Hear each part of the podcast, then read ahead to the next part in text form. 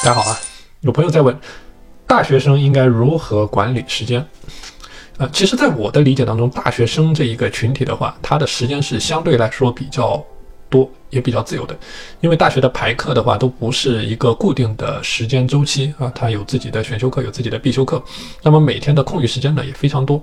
那么针对这样的情况呢，我的建议就是去建立一个你的工作矩阵，或者说学习矩阵，就是你要进行一个简单的计算，比如说在你今天的一天的时间当中，或者说这一周的时间当中，啊，除去你。必须要参加的课程，比如说你的必修课也好，选修课也好，那么除去你参加的一些活动，比如说社群的活动也好，啊和以及和其他人绑定在一起的时间，那么剩下的时间有多少是属于你自己的？那比如说举一个例子，那一周的话，你可能有四十个小时的时间，或者说六十个小时的时间啊，是你自己可以支配利用的时间。那么针对于这样自己可以支配利用的时间呢，你需要把这个时间进行一个简单的规划啊，就是从总体上进行一些规划。比如说我这四十个小时的时间，我要花十个小时在某一个领域，二十个小时在另外一个领域啊。根据你的目标，或者说你对于自己未来的规划，比如说你是要考研，你是要留学，你是要找工作，你是要具体做什么事情，那么对于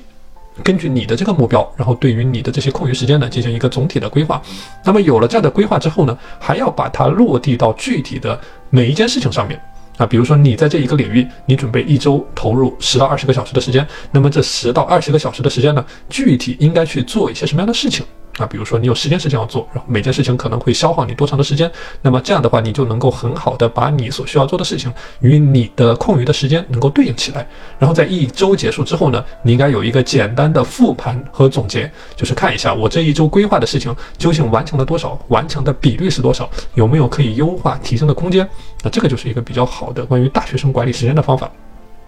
好的，大家如果想要加入到我的自律打卡社群呢，可以在主页找到我的联系方式，呃，和一群志同道合的朋友一起啊，我们一起抱团成长。